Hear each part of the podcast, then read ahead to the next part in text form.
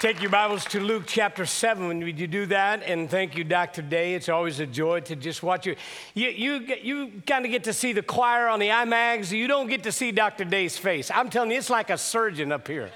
I mean, he's direct. Wouldn't as a preacher, wouldn't you like to be able to do that? Just like, Amen.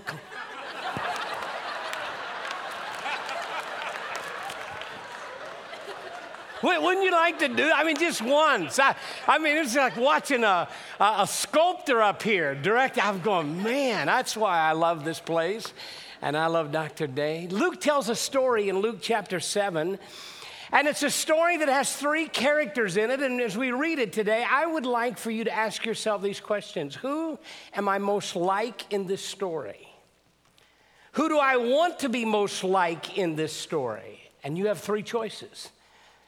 There is Simon, there is the sinner, and there is the Savior. Verse 36, Luke 7, Dr. Luke says, One of the Pharisees asked him to eat with him. He went into the Pharisee's house and he reclined at the table talking about Jesus. And behold, a woman of the city who was a sinner when she learned that she was reclining at table in the Pharisee's house, brought an alabaster flask of ointment, and standing behind him at his feet weeping, she began to wet his feet with her tears and wiped them with her hair of her head and kissed his feet and anointed them with the ointment. Now, when the Pharisee who had invited him saw this, he said to himself, if this man were a prophet, he would have known who and what sort of woman is this is who's touching him, for she is literally the sinner.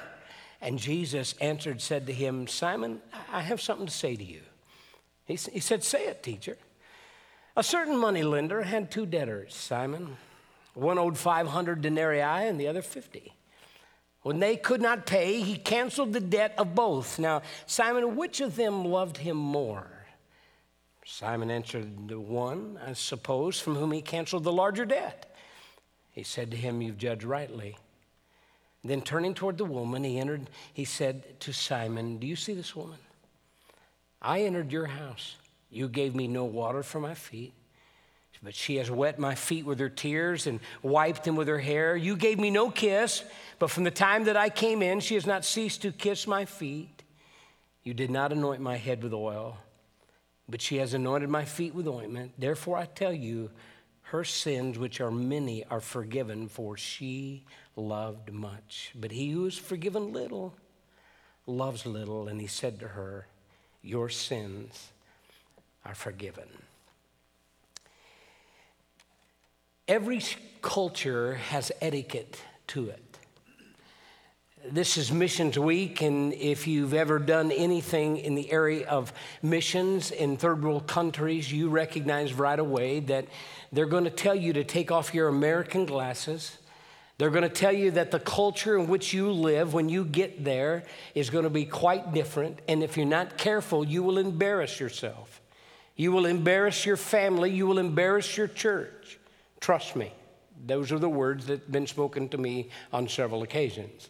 And when you get over there, there's a culture that goes with it. Every culture, every generation has rules of etiquette in which to live by, including the first century etiquette that's in this story. Now, you need to understand as I read this text, there's a text, there's a lot more going on in the text than what you see. You're reading it, you've heard it, and uh, like that Kellogg's cornflake commercial that says, Taste Kellogg's for the very first time, I'm going to ask you to think about this story and some wording in this story like you've never ever heard it before. Because our social behavior can communicate either respect and honor or communicate dishonor. Now, all of us want to communicate grace, and especially in the body of Christ, none of us want to communicate disgrace. But now I, I, thought what might be appropriate and kind of to help us get into the mood of this story, I, I thought maybe a, a, little quiz for you at the very beginning of uh, from Emily Post on first century etiquette might be good. And I'm I, I, want you to take this quiz with me. And we'll do a show of hands. There's not a lot of questions, but I, I just thought it might be helpful. Miss Patterson cannot play. Just so you know, she already knows all the rules. Dr. Patterson, you help yourself with this test right here. I'm sure you know none of the answers to this question right here. Miss Patterson does, however. Hey, question number one here it is. When should one start eating the main course at a formal dinner? That's the question right there. When should one? Now, let's just take a survey. How many would say after the hostess is seated? Would you raise your hand? Come on, raise your hand if you think after, A, after the host seated. All right. B, after the hostess lifts her fork. Come on, raise your hand. All right, good. C, after three or four people are served. Which one would raise their hand? All right. And D, as soon as humanly possible. Yeah, all right, there you go. There's some of you Texans like that barbecue. Hey, the correct answer, by the way, is surprising. Now you know. No, now you know. Number two, when do you, what do you do when the person across the table has food stuck between their front teeth? Now, Emily Post is very picky about this. Hey, here's the first question intensely stare at the food and make them aware. B, pick between your own teeth, hoping that you mimic the gesture and they'll get the idea. C, ask them if they're saving some for later.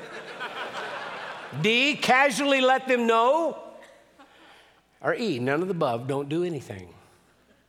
Now, now let me tell you something. Uh, the answer is E. Emily says it's none of your, it's none of your business. You let now. Me, my wife's not going to do that. I'm telling you, she's going to tell me I got broccoli in my teeth, but she didn't know Emily Post. The answer is E. Now you know.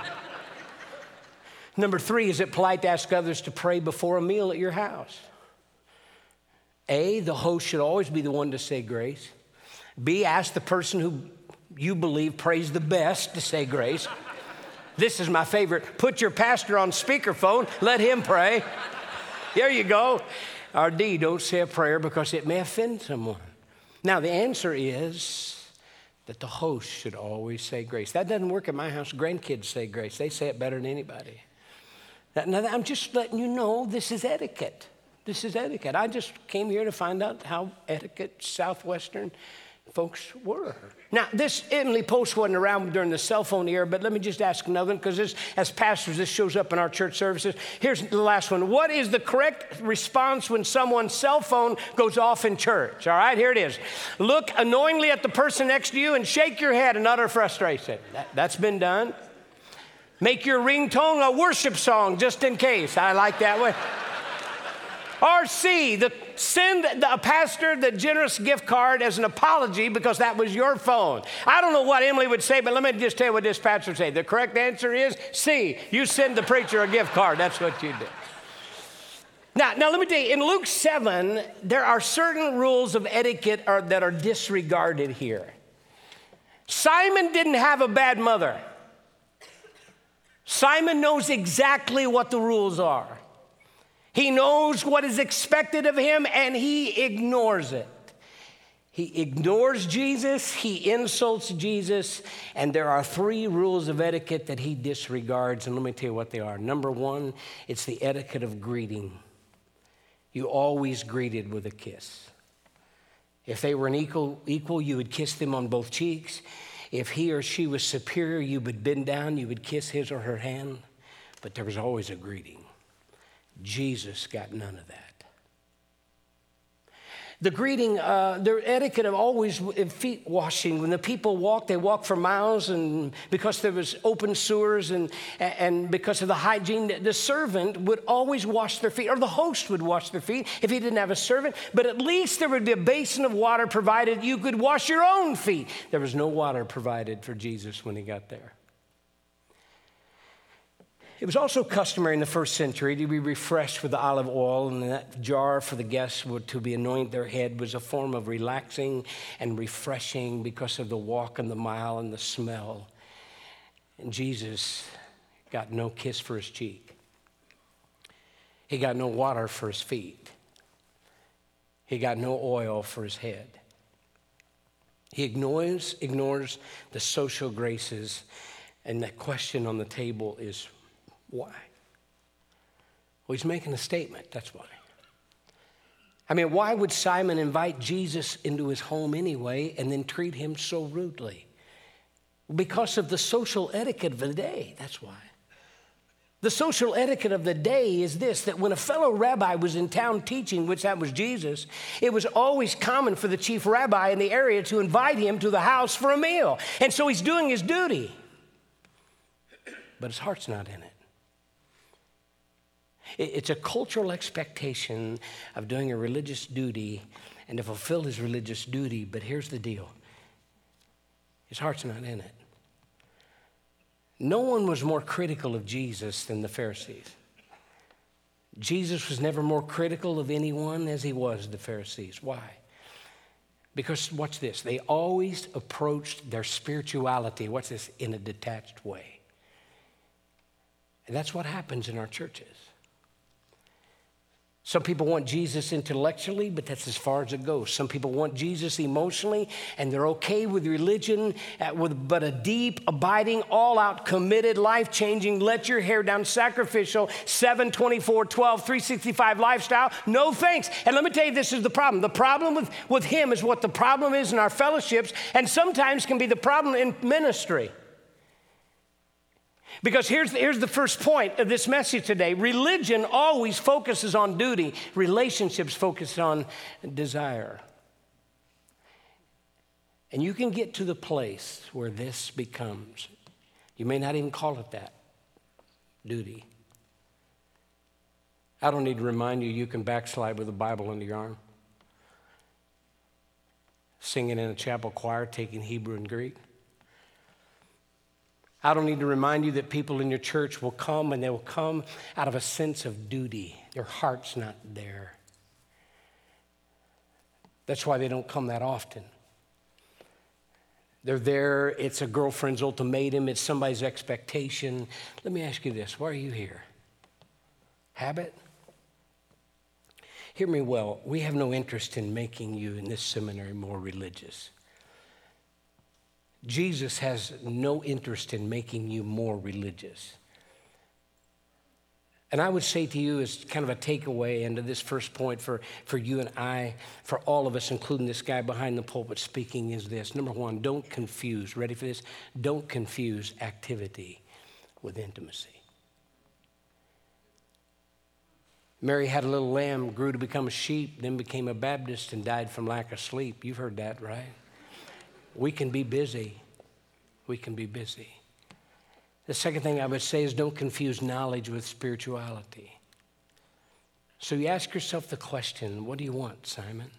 What does Simon want? What does this woman want? Simon knows the message. He's intellectually interested. He wants to discuss it. It's, it's social for him, it's intellectual, but, but don't miss the irony of this moment. Don't miss the irony of the moment. Simon has been to rabbinical school.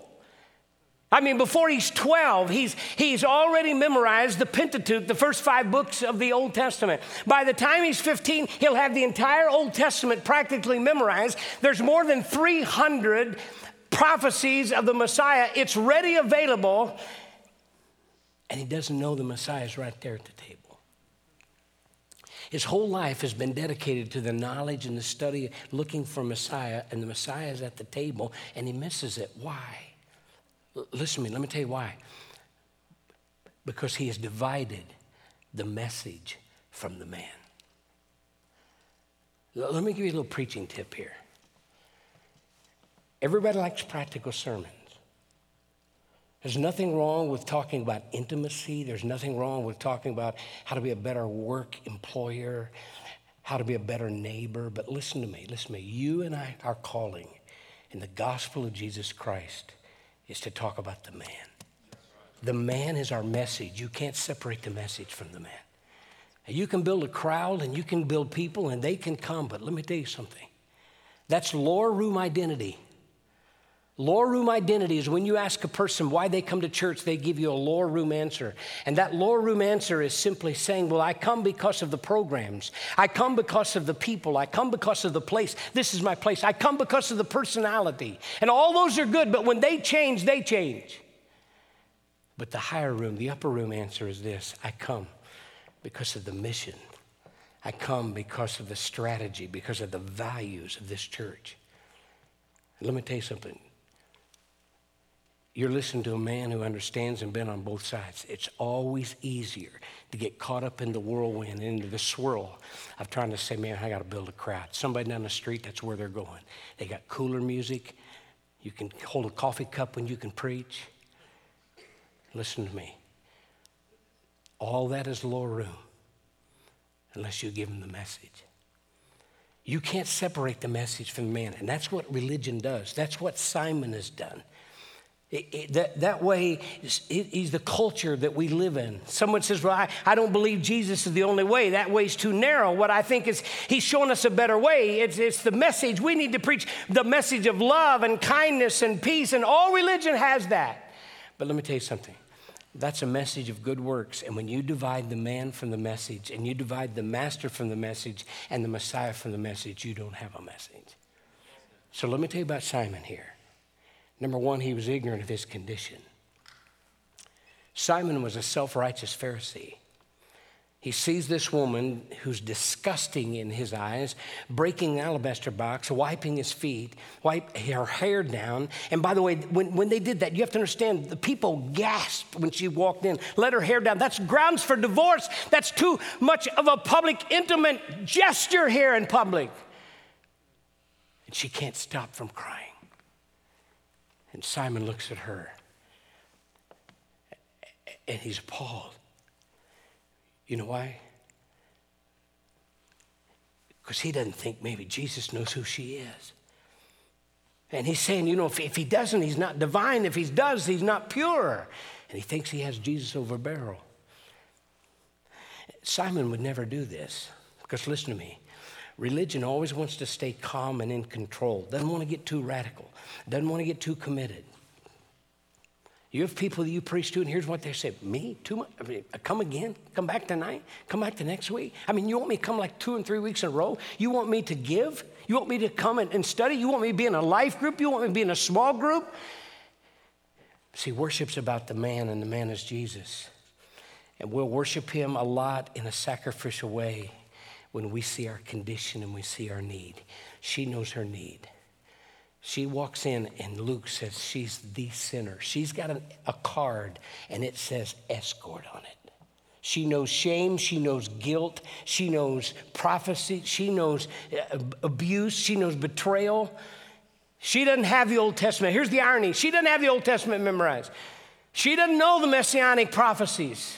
She doesn't have religion. All she has, and I don't know when it happened, but she heard him teach and she has a relationship with Jesus Christ. And she didn't go to Simon's house to see Simon. And I want to tell you something sinners are not coming to your church to hear you preach. And if you think you're, you're, you're, waiting for them to say that their life is falling apart, let me tell you something. The world, they don't feel like their life is falling apart. There's more stuff on the internet for self help today, and they're doing self help and self salvation. And, and so, really, all they're looking for is a seminar. Don't give it to them, give them what they need, not what they want. They, they need, they need a, a, a sermon, they need a message, they need to see Jesus. And she didn't go to Simon's house to see Simon. And I'm afraid if the motives were known, some of us couldn't say that. So every, every time, even in ministry, you have to ask yourself is this a duty or is this a devotion? Simon is ignorant of, of his condition. You know what his condition is? He's dead. If you, if you go to Africa with Dr. Patterson and you happen to get mauled by a lion, perish the thought. If he doesn't shoot him first, that lion, you'll be dead. And he has seen pictures and he has heard of stories and has been close himself to brutal, dead, ugly, horrifying death by lion. But, but what's this? Another friend gets bit by a poisonous spider and dies. Now, let me ask you a question which one's more dead? Pretty dead or ugly dead? See, he sees her and says, She's ugly dead. Simon's led a nice life, he's got a respectable life. This woman's led a broken, sinful, messed up life because religion says I need a message, and relationship says I need a savior. Simon had an impersonal religion, not a personal relationship. He's saying I'm okay, but he wasn't. You mean you mean you mean you want me to weep and sacrifice and let my hair down? Are you kidding me? I don't get the nails. I don't get the blood. I don't get this cross. I don't get this sacrifice. Sure, you don't. You know why? You've never ever wept over your sin. Let your hair down. Get committed. You always want to stay in control. He's ignorant of his condition. I'll tell you something else. He's indifferent to Jesus' cost. Forgiveness never happens without somebody getting hurt. There's no cheap forgivenesses. Salvation here is seen as a debt. A debt means somebody's got to pay. The debtor doesn't pay, the creditor pays, and if you default on a loan, the bank has to eat it. You don't pay, they pay. And the difference is Simon didn't understand the depth and the debt of his sin. You know what sin is? Jesus is the lender. Everything you have is on loan your body, your brains, your talent, your IQ. Now, watch this. One owes 500 denarii, that's a year's wages. He tells the story, and Jesus says, The others knows a month wages, 50 denarii. It didn't matter, neither one could pay. Debt is dead, debt is debt. He wasn't saying this, watch this. He wasn't saying, Simon, you're not a big time sinner. That's not his point. He's saying here, Simon, you're a small time lover. That's what he's saying. So, my question today has it, has it gripped you to the depth of your sin? The gospel's not for the broken, for the prostitute and the drug addict and the pedophile and the homosexual. The gospel is for us. The gospel, there's no such thing as a good person in his sight. We have been bit by a deadly spider and we are dead. And so she comes hungry. The point of this message is simply this. When I leave, if you don't forget if you forget anything, I don't want you to forget this. That the point of this message is that every time we stand in the pulpit, every time we're in, in, in, in our classes, we come hungry to the Word of God. Why? We know who we are. We know the story. We know what we've done. Here's the second thing Jesus cares more about authenticity than formality. Uh, it makes you wonder what she heard did she hear that God's the God of the second chance? Did she hear that no one's gone too far? Did, did she hear Jesus tell a story and then he repeated about a woman at a well who had five husbands? I don't know. But Jesus looks at her, and I'm going to tell you, she's seen a hundred men look at her, and she knows that look of condemnation, and that's not what she got. And she's seen that look of lust, and that's not what she got. And she feels value and she feels worth. And our problem our problem is many times we've made our church houses feel like Simon's house. Everybody welcome in your church? There's a difference between approval and acceptance. You don't have to prove everything, but can you accept them? Or is there such a thing that, you know, people, uh, you know, I don't know. And, and by the way, it's not, just, it's not just out there in the congregation, it's us preachers. Can I be honest with you? Sure, I can. Years ago at our church, there was a man in the choir. You remember what those are, choirs? Um, it, there was a man that had a choir. He was in a choir, and he, and he was in his 60s. I thought he was old enough to know better, frankly. And he had a headband on. And it bothered me. No, no, it bothered me. I, I said to my minister of Music, Dr. Ron Upton, I said, uh, What's the deal with the guy in the long hair and the headband? 60, Ron. He goes, I knew he was going to ask about that. I said, Ron, it doesn't even match his robe. I'm just telling you. Confession's good for the soul, bad for the reputation. He said, I knew you was going to ask about that. He's been hurt in church, and I didn't want to drop one more rule on him. Pastor, can you just, can you give me just, can you give me a little time? I said, you got three weeks. People out there were going, I mean, when I was praying, and, it, and, I, and, I, thought, you know, he's drawing attention. I, I just, I, I judged his heart, he's drawing attention to himself. Well, one Sunday he walked up to me. His name's Jim Claflin. He's just an old biker, is what he is. He walked up and he said, Hey, Pastor, um, could we have lunch this week? I said, well, Yeah. He said, I got something I'd like to ask you. I said, I got something I'd like to ask you. I'm thinking to myself, my minister music, spineless, can't get it done. I'll get it done. I'm just telling you. He had no idea what I was feeling. Had no idea I had any conversations with Dr. Ron. We sat there at lunch. I never felt more ashamed in my life. with tears streaming down his cheeks. He said, Pastor, one of my biker friends this week was killed. I wanted to have lunch with you because that's your world, not my work. I've never been in one of these, but they're having a something tonight. I don't know what they call it. Awake? Yeah, awake, awake, like a visitation or something. What is that? I said, Oh, they're coming to comfort the family and view the body. And that what they're doing? Yeah, yeah, yeah. Well, well here's my question, Pastor. I got, and he hung this track and said, Listen, I'd like to give this to my biker friends because my friend went to hell. I don't want any of my biker friends to go to hell. That, that'd be, you think, I, I don't know, can you do that? Is this okay at a wake? I said, Jim, that may be the most godliest thing I've ever heard. He said, Pastor, you had something you wanted to ask me about. What do you want to ask me about? I said, we just wanted to tell you, you and Georgette, it's been so good to have you at the fellowship of the, of the church. And that Sunday morning, I, I, I, knew the Spirit of God. Public sins, public confession, and private sins, private confession, personal sins, personal confession. And so at the end of my service, I said, No, don't leave. I got something I need to tell you. And I'm ashamed to tell you, but I need to tell you and ask you to forgive me for something. He got real quiet quick. I said, um, Most of you know that my, our buddy Jim back here wears that headband, and that probably bothered you, but it's really bothered me. And I feel so ashamed of myself because I've been a hypocrite. And I've asked you to forgive me. I, I've had the spirit of a, of a Pharisee.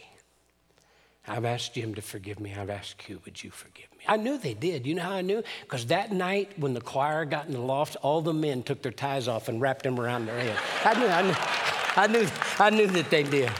Listen, Jesus cares more about authenticity than formality. Here's the last thing, and that is this the gospel will always be seen as scandalous and ridiculous when worship is openly displayed. You gave what? You're doing what? Now listen, I'm not, I'm not big, I listen, just to know this, I'm not big on ministered music, hyping the crowd and manipulating the crowd. And if you love Jesus, smile. If you love Jesus, lift your hand. Let's do, I, am not big into that. I, I, mean, I'm here to see Jesus, not you. But, but let me tell you something on the flip side, I'm not big on somebody saying, well, you know, he shouldn't have his hand up either. You don't know where he's come from. You don't know her life story. You don't know what she's saying, what she's doing. And it will look ridiculous and it will look scandalous when the gospel is, will be seen and worship is openly displayed. She breaks this alabaster box. They gasp. Was this reckless? Of course it was reckless. Was it impulsive? Of course it was impulsive. Did Jesus like it? He absolutely did. You go to church how many times? Simon, religious, who you like around this table. Making sure you're in control. Jesus is nice, but not necessary. Pretty good person. Separating the message from the man. Once a great lesson. But you know, you'd kind of just like to have your church like, you like your steak, kind of medium. Not too rare, not too well done. You know what Simon got? He got just what he was looking for a discussion, a life lesson, and a seminar. But let me tell you something, listen to me. Your love for Jesus is a direct response to how deeply forgiven you feel yourself to be. You are a debtor that cannot pay it back. And your ability to love people or love life is completely based on how deeply you see your sin and how beautifully you see yourself forgiven. If you see yourself sinful, sinful, you'll be humble too humble to hold a grudge. Are you like Simon? Are you like this woman? You know, all of us have Simon days. All of us have this woman days too. Look at her. Overcome, what's this? Overcome by sins and deadness. Overwhelmed by her Savior's worthiness. Overjoyed by salvation's forgiveness. Her love is passionate, it's pure. In the language, it's, it's a continual weeping and a continual kissing. And the people are going, oh, but they don't know who she is, do they? See, you can leave like Simon or you can leave like this woman. You can go away confused and angry and detached and unaffected, or you can go away totally transformed And Jesus says, Go in peace, and your life will be an adventure of peace. I, I thought just before we close, I'd show you something, and then we'll wrap it up. I think sometimes a picture's worth a thousand words. Now, because this is Missions Week, I thought I'd show you something with language speaking. Now, they got some subtitles, so you'll be able to pick it up. But I want you to see something, and I want you to see what forgiveness looks like. And then I'll come back and I'll just close this. Watch this, then we'll close.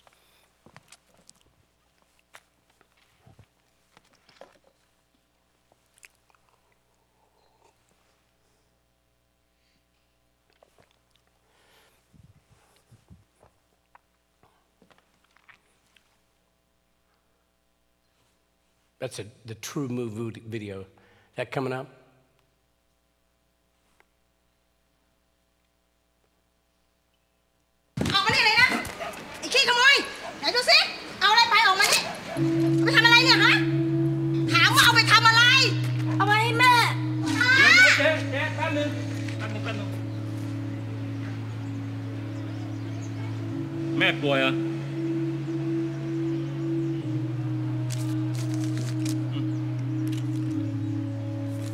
อย่าทำอย่างนี้อีกนะหมวยเกาเหลา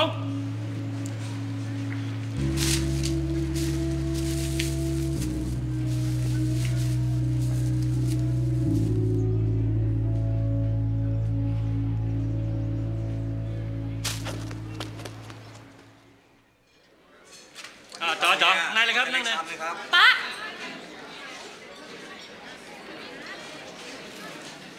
อะจัดไป อ้าวสั่งมาเร็วต่ออะไร